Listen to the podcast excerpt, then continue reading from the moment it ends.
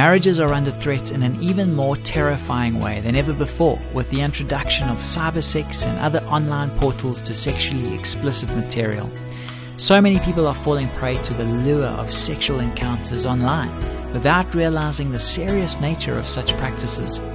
We'll discuss this in more detail on the next Family Matters. Stay with us.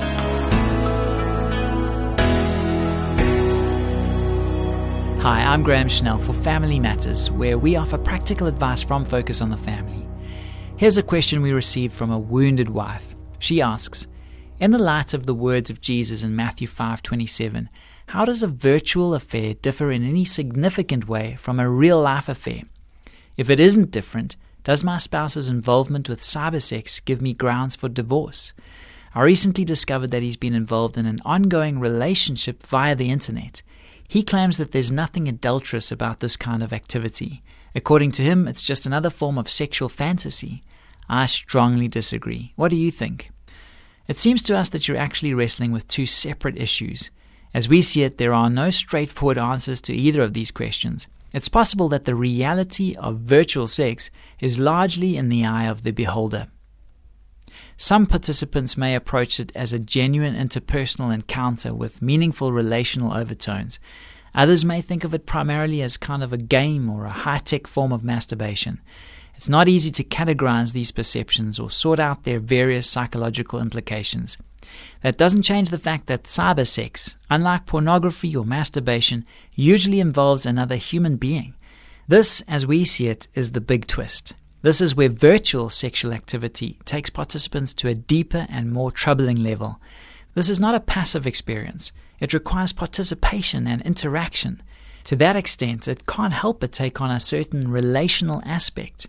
And the word adultery naturally comes to mind when one of the parties involved in such an illicit and sexually oriented relationship happens to be a married man. That leads us to the second part of the problem you've posed. You're correct to point out that Jesus equates lust in the heart with the act of adultery. What's more, he follows this up just five verses later by making allowances for divorce where extramarital sex has invaded a marriage relationship. You're also on target in supposing that what is true of mental fantasy is probably even more directly applicable in cases of virtual activity. But having said this, we feel compelled to ask is grounds for divorce really the point? Even if you had caught your husband in bed with another woman, we wouldn't necessarily recommend that you divorce him. Much depends on the degree to which he regrets his actions.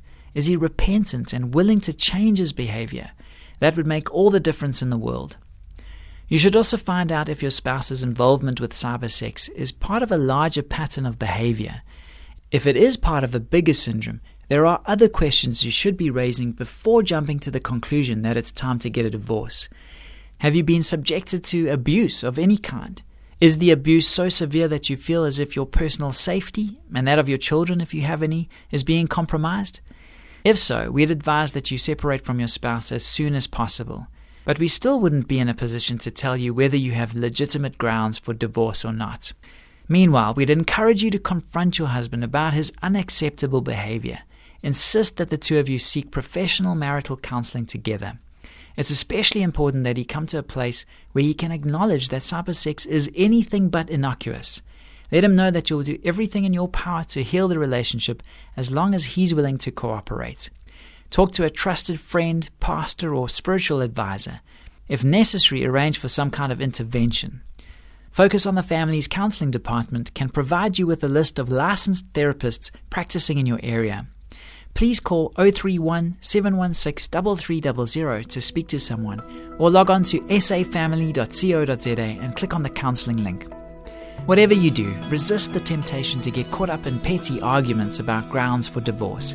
That will only cloud the real issue. This program was produced by Focus on the Family. I'm Graham Schnell, inviting you to join us again for the next edition of Family Matters.